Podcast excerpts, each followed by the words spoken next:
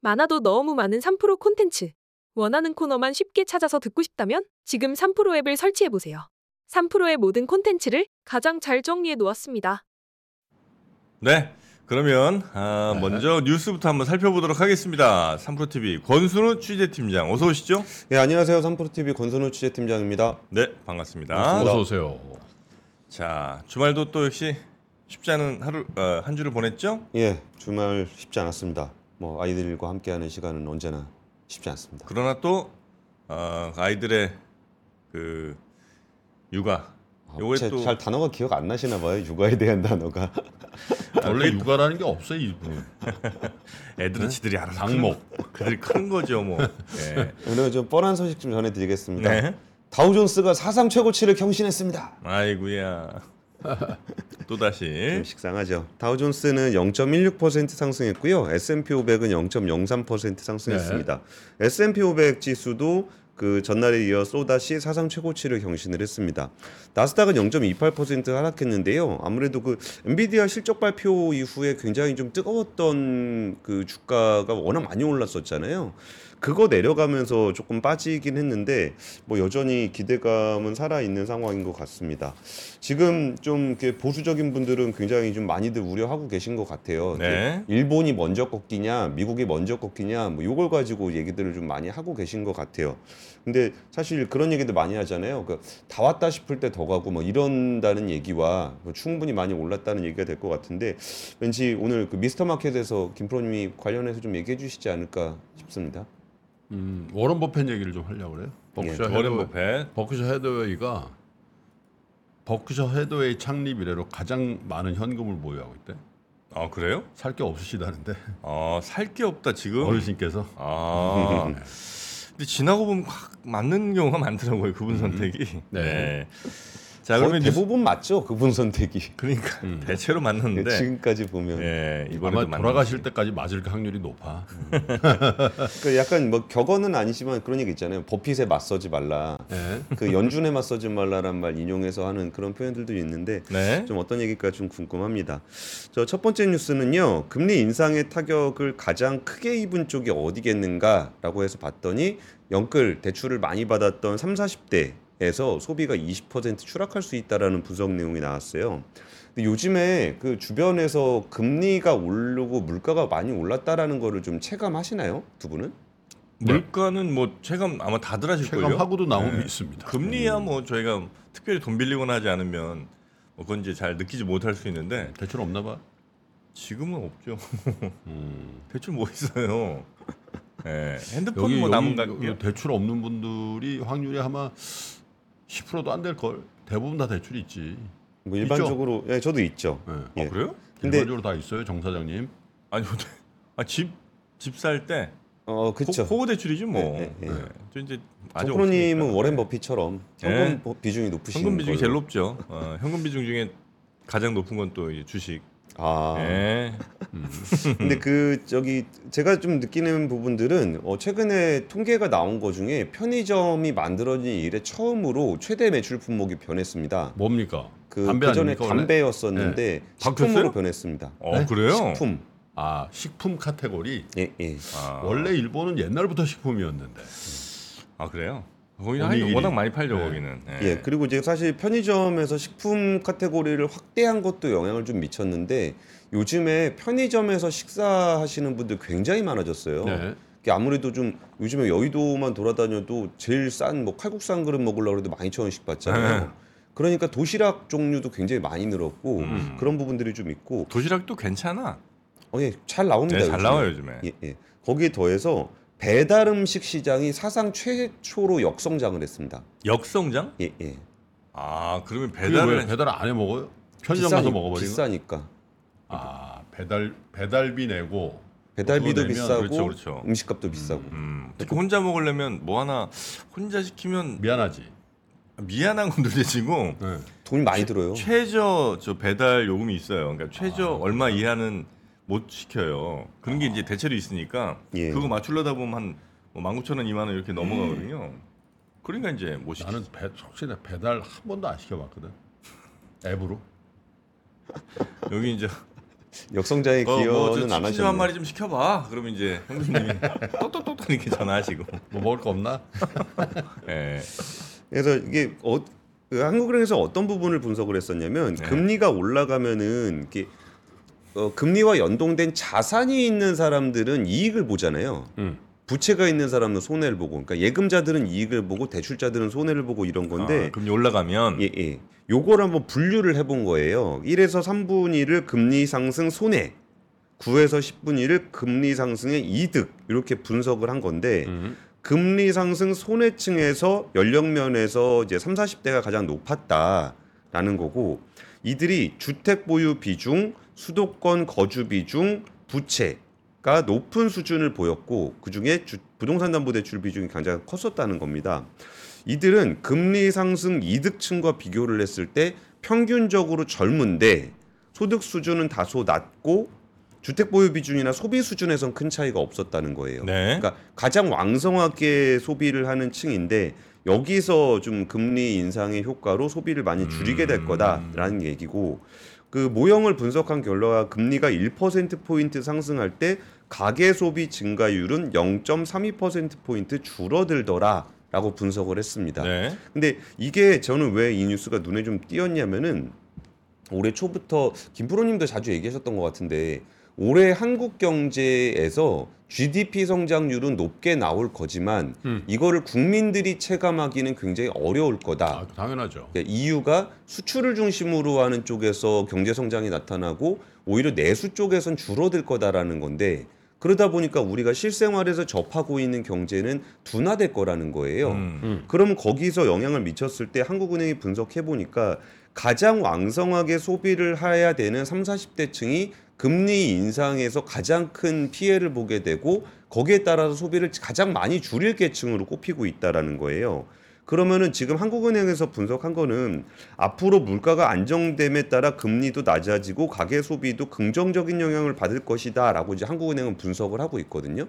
근데 반면에 이 금리가 떨어지는 시점이 뒤로 미뤄지면 미뤄질수록 소비에 위축되는 효과는 더 클 수 있다라는 거예요. 네. 그래서 한국은행의 전제는 이제 금 그러니까 물가가 안정되고 금리가 낮아지는 걸 전제로 가계 소비에 긍정적일 거라라고 지금 분석을 해놓은 건데 음. 오히려 이창용 총재의 언급이라든지 이런 걸 보면은 금리 인하 시점이 뒤로 미뤄질 것으로 예상을 하고 있기 때문에 오히려 내수 쪽에서는 조금 더 그 우려를 할 필요가 있지 않을까 조심할 필요가 있지 않을까라는 음. 것들에 대한 부분이 있고요. 여기서 한국은행이 또 이제 분석하고 있는 얘기가 뭐가 있냐면 이거는 이창용 총재도 계속 하는 얘기입니다. 3, 40대 부채 비율이 여전히 높아지는 상황인데 여기서 금리가 낮아질 경우 가계 부채가 추가로 확대되는 부분들을 막기 위한 정책적 노력이 있어야 될 것이다. 라는 얘기도 지금 한국은행에서 분석을 하고 있습니다. 네. 자, 그- 금리 인상으로 지금 소비가 위축된다 이제 이런 얘기가 그 중에서도 3, 40대. 특히 그쵸. 더 줄어든다. 자, 그러면 두 번째 뉴스 가볼까요? 예, 두 번째 뉴스는 어제 이제 고려아연에서 자료가 하나 나왔는데 지금 고려아연하고 지금 영풍하고 75년 동합했던 부분들이 약간 파행으로 가는 모양새예요. 네. 근데 이 뉴스도 뉴스고 이 밸류업과 주주 환원에 대해서 어떻게 판단해야 되는지에 대한 화두를 좀 던지고 있는 것 같아서 뉴스로 좀 준비를 했습니다. 어떤 내용이냐면 고려아연이 이번에 주주총회를 안- 앞두고 여러 가지 제안을 했는데 75년 동안 동업을 했던 영풍에서 두 가지 안건에 대해서 반대의 의견을 냈습니다. 어떤 안건이었냐면은 하나는 전략적 삼자 배정 증자를 좀 더 수월하게 하는 안건이 있었어요. 그러니까 여기서 고려아연의 최윤범 회장을 비롯한 최씨 가문과 장영진 고문을 비롯한 장씨 가문이 지분율이 최 씨가 더 낮았었거든요. 음. 근데 고려아연 최윤범 회장이 경영을 하면서 뭐 한화라든지 LG라든지 현대차들을 자신들의 전략적 파트너십을 맺으면서 합산 지분율을 역전을 하게 됐어요. 네. 근데 고려아연의 그 정관에는 뭐가 써 있냐면 이렇게 전략적 삼자 배정을 할 때는 해외 파트너십 을 가능하도록 돼 있습니다. 음. 국내는 잘 안 되도록 돼 있어요. 아, 해외 파트너십만 할 수 있도록. 예. 그래서 LG 뭐그 LG 하나 현대차가 국내 법이긴 이긴 하지만 삼자 배정 파트너십은 다 외국 법인을 통해서 돼 네, 있습니다. 잠깐 한번 짚어 주셨었죠 그거. 예, 그런 네. 부분들이 있는데 여기에 대해서 영풍에서 반대 안건을 냈어요. 네. 근데 이 영풍에서 이 반대 안건을 낸 건 내용이 조금 심플합니다. 왜 심플하냐면 이거는 특별결의 사안이에요. 음. 3분의 2 이상 동의를 얻어야 되는 특별 결의 아, 사안입니다. 누가 이렇게 투자 받을 때는 이, 이, 그러니까 이 안건이요. 안건 자체가 예, 예, 이 안건을 음. 통과시키려면 네. 그러니까 영풍에서 이 안건에서 반대를 하면은 그냥 부결입니다. 볼 것도 없어요. 음. 그냥 뭐 몇 퍼센트 좀 특별결이니까. 특별결이니까. 음. 그러니까 이거는 그냥 심플하게 아 고려한 측 이게 안건이 부결되겠구나라고 보면 되는데 이 배당 안건이 조금 골치 아픕니다. 네. 배당 안건이 어떻게 되어 있냐면은 고려한 쪽에서 배당 안건을 올릴 때 5천 원을 전년보다 줄이는데 대신 자사주 소각을 통해서 주주 환원율을 전년보다 높이는 안건을 냈습니다. 네. 그러니까 배당은 5천 원 줄이고 자사주 소각을 늘려가지고 전체 주주 환원율은 전년보다 올라가는 안건이에요. 근데 여기에 영풍은 어떻게 안건을 냈냐면 5천 원을 줄이지 말라라고 반대 안건을 냈습니다. 그러면 주주 환원율은 자사주 소각을 해서 넓힌 상황에서 배당을 안 줄이게 되면 주주 환원율이 훨씬 높아지게 되는데 그러면은 이제 어떤 정도가 되냐면 고려한 쪽에서는 이미 주주 환원율이 76.3%다. 근데 영풍의 주장대로 5천 원을 더 높이면은 96%가 된다. 음. 그럼 벌어들인 돈에 지금도 76%를 환원을 하고 있는 모양새인데 영풍대로 하면은 번 돈의 96%를 달라는 거예요. 그러면서 지금 뭐라 그러고 있냐면 여기도 참 되게 적나라한 얘기를 했는데 그 이게 주주 가치 훼손의 문제를 어떻게 볼 것이냐. 그러니까 주주 환원율을 무조건 다 끌어올리는 것이 그 주주 가치 제고에 도움이 되는 것이냐라고 고려하연에서 네. 얘기하고 있는 거예요. 그러면서 그 되게 이거 약간 좀 감정적인 표현인 것 같은데 영풍도 상장사잖아요. 네. 음. 영풍은 주주 환원율이 5%가 안 된다. 너네는 음. 5%도 안 되면서 고려하연에는 주주 권익 보호를 위해서 96%의 주주 환원율을 요구하는 것이 말이 되냐? 아, 약간 감정 싸움으로 가네요. 약간의 감정적인 게 있죠. 네. 그리고서 지금 고려하연은 5년, 그러니까 고려하연에서 하는 얘기가 5년간 영풍이 본업으로 벌어들인 이익이 한 푼도 없다. 근데 고려하연으로부터 배- 그 수령한 배당금만으로 2천억 원이 넘는 흑자로 전환을 하고 있다. 아, 영풍이 예, 예. 하긴 영풍은 뭐 비즈니스가 별로죠.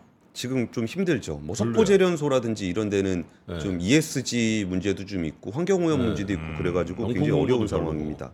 그러니까 여기서 무슨 얘기를 또 했냐면은 지금 영풍에서 얘기하는 주주 권익 보호가 고려하연 주주 권익 보호냐 아니면 여기서 배당을 많이 받아가서 영풍의 음. 주주 권익 보호냐 라는 얘기를 하고 있는 거고 음. 여기서 이 얘기가 왜 나오고 이게 왜 화두가 될 거라고 제가 말씀을 드리냐면은 이게 지난해에 영, 그 고려하연에서 발표한 향후 2033년 기준 사업 계획입니다. 네. 네. 그러면 재련 사업 부분에 5조 2천억, 이게 TD 사업부라는 거는 트로이카 드라이브라 그래가지고 2차 전지 소재라든지 재생에너지라든지 어. 수소 쪽 사업이에요.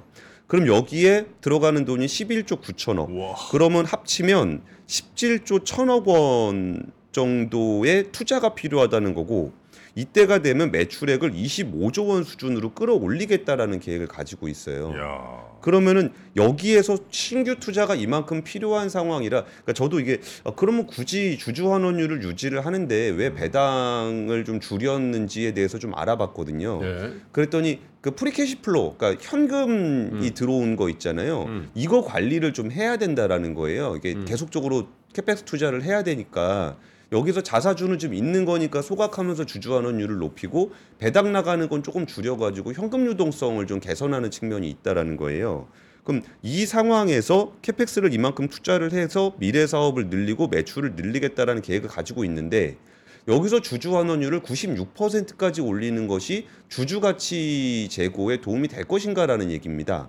그러니까 이 얘기는 앞으로 우리가 계속적으로 보게 될 밸류업에서 굉장히 중요한 화두가 될 거예요. 음. 그러니까 이게 사실 일반적으로 워낙 우리나라 기업들은 주주 환원율이 낮았기 때문에 배당 늘리는 것은 어찌 보면은 그 무조건적인 조건에 가까웠어요. 음. 근데 여기서 기업이 앞으로 우리가 투자 계획을 어떻게 가져가서 기업 가치를 얼만큼 높일 거다라는 그 자신들의 사업 계획을 명확하게 보여주지 않으면 네. 야 그렇게 투자를 열심히 할 것도 아닌데 배당은 왜 안 하냐 이 소리가 나올 수밖에 없거든요. 네. 그래서 그런 부분에 있어서 이 고려하연 안건을 봤을 때 나머지 주주들이 어떻게 보시 보게 될까가 되게 궁금해요.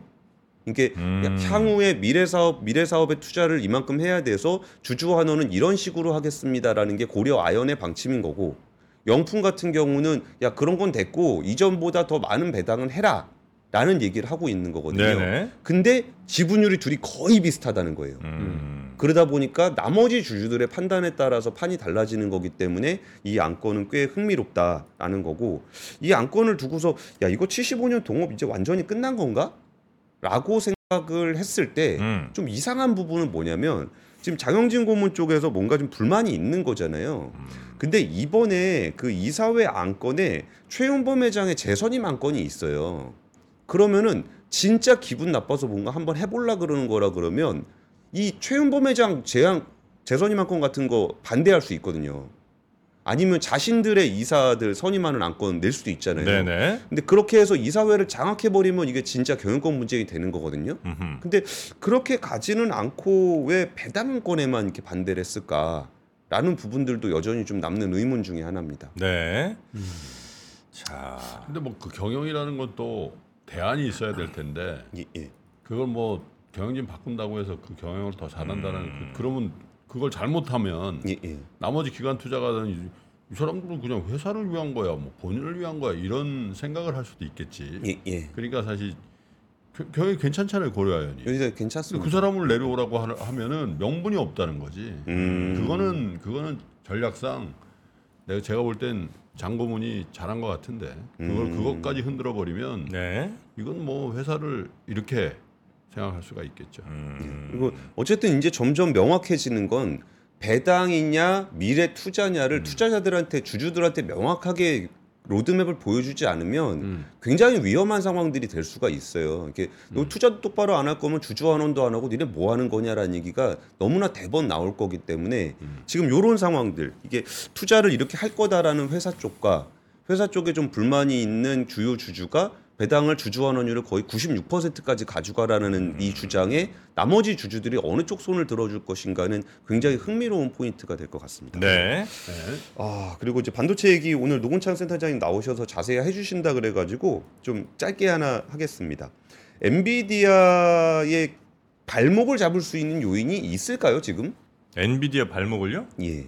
누가 잡아요, 그걸? 그러니까 이제 너무나 절대적으로 네. 경쟁력이 높고 여기 쿠다를 비롯한 아키텍처 생태계까지 다 잡고 있는 상황이고 음. 전 세계 AI 반도체 시장은 80%를 점유하고 있는 게 엔비디아인데 네. 여기에 발목을 잡을 수 있는 게 뭐가 있을까 했을 때 나온 그 블룸버그 인텔리전스의 애널리스트 보고서가 있었는데 음. 뭐였냐면 TSMC의 생산 능력의 벽에 부딪힐 수 있다. 아. TSMC가 주문하는 대로 잘 못 만들어 주는 그쵸. 상황. 예, 예. 그러니까 뭐 엔비디아의 발목을 잡을 수 있는 건 엔비디아밖에 없다. 생산을 못하는 엔비디아밖에 없다 이런 건데 젠슨 황도 대만계죠. 대만계죠. TSMC도 대만이죠. 네. 예, 예. AMD 리사스도 대만계입니다. 왜요? 아니 다, 다 대만이. 해먹는다? 어. 그래서 어떤 부분이냐면 이게 COWS라고 COWS. 예, 한번 같이 보시겠어요? 네. 이게 XPU라는 게 이게 GPU고 디램 스택이라는 게 HBM이에요. 음. 요 밑에 인스터포저라는 걸로 이렇게 연결이 돼 있거든요. 뭐예요, 이거? 그러니까 그 GPU하고 네. HBM을 인터포저라는 걸로 이렇게 연결한 요게 COWS라는 패키징 기술이에요. 음. 그러니까 이게 왜 이 얘기를 드리냐면은 지금 이 패키징 기술이 얼마나 어렵고 중요하면 여기가 안 돼서 GPU가 못 만들어질 거다는 얘기를 하고 있는 거예요. 이게 지금 그그 AI 반도체 엔비디아 걸 다 소화하기 위해서는 TSMC가 가지고 있는 이 COWS 생산 능력의 절반 정도가 필요하다. 네. 근데 현재 확보한 거는 3분의 1 정도로 확보한 상태다라는 겁니다. 음. 그만큼은 이제 공급을 할 수 없는 상황이 될 거다라는 건데 네. 이게 TSMC가 가지고 있는 COWS 공정을 확보하지 못하면 천하의 엔비디아도 원활하게 생산할 수 없게 된다는 음. 거고 여기를 대체할 수 있는 부분들이 없다라는 게 굉장히 중요한 포인트예요. 그러니까 이전에는 반도체 하나를 얼마나 잘 만드냐의 문제가 있는 거고 메모리 가격이 어떻게 되느냐의 문제가 있었다면 네. 이 메모리하고 반도체를 통합할 수 있는 패키징 기술도 독점 기술이라는 겁니다. 음. 그러면은 삼성전자는 여기서 그럼 왜 밀려 있는가라고 네. 생각하면 삼성전자는 지금 어떤 식의 얘기를 하고 있냐면은 이거 삼성전자가 발표하고 있는 iCube라는 겁니다. 로직이 아까 어, CPU, GPU 같은 경우 HBM이 있고 이거 두 개를 연결하는 인터포저가 있어요. 네. 근데 삼성전자는 어떻게 얘기하고 있냐면은 이거 우리가 다 해줄게. 음. 너가 칩만 가지고 오면 우리가 HBM도 있고 인터포저도 있고 패키지로 우리가 다 만들어 줄게다가라고 얘기를 하고 있어요. 네. 그러니까 이 부분들을 정말 잘 해낼 수 있는지는 아직 검증되진 않았습니다. 음. 그러니까 엔비디아를 비롯해서 엔비디아하고 SK 하이닉스의 그 HBM하고 TSMC의 COWS가 하나로 묶였을 때가 지금 AI 반도체 시장을 장악하고 있는 거거든요. 네네네. 그럼 삼성전자는 지금 아이큐브를 비롯해서 이제 통합으로 한 번에 다 만들어 줄 게를 얘기하고 있는데 음. 여기서 중요한 거는 그동안 삼성전자가 그렇게까지 패키징 기술에 엄청나게 공을 많이 들였었는가가 하나 있고 네. 그리고 이 패키징의 파트너로서 완벽하게 한 몸처럼 움직여 줄 이 팹리스가 있는가 라는 전략적 협의가 있는가라는 부분에서 삼성전자가 보여줘야 되는 과제가 될 것 같아요. 그래서 이 음. 패키징 기술 때문에 그러니까 이 패키징 기술이 AI, 엔비디아 AI 반도체의 발목을 잡는다는 것처럼 굉장히 중요한 기술이고 삼성전자가 지금 여기서 뭔가 뚫고 나가야 되는 돌파구도 여기에서 찾아야 될 그러니까. 거다라는 겁니다. 저게 몇 년 전이었죠? 한 4, 5년 전에 그 시스템 반도체 TSMC 따라잡는다. 음. 삼성전자가 네네네네. 그런 얘기 했을 때 네. 진짜 그거를 여러 면에서 만약에 이루어냈다면 지금 삼성전자가 와 엔비디아하고 해서 어떤 큰 비즈니스를 할까 생각해 보면 너무 그죠? 아쉽네요. 너무 아쉬운 거지. 네. 네. 근데 그게 뭐 1, 2년에 되겠어요? 그게 뭐 응? 따라잡는다고 갑자기 그게 뭐. 아니 근데 삼성전자를 따라잡는데 아주 도사거든. 네.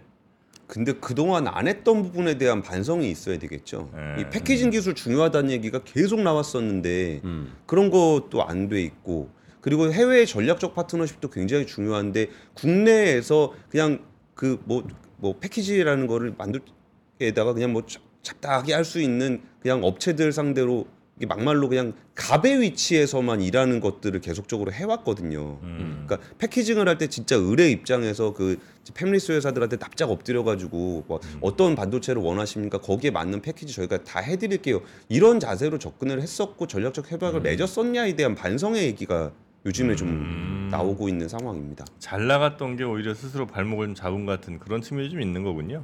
워낙 잘 나갔었으니까. 예, 예. 샀어야 돼. 어딜요? 열심히 해외 거 막 사고 아. 그렇죠. 그래야 되는데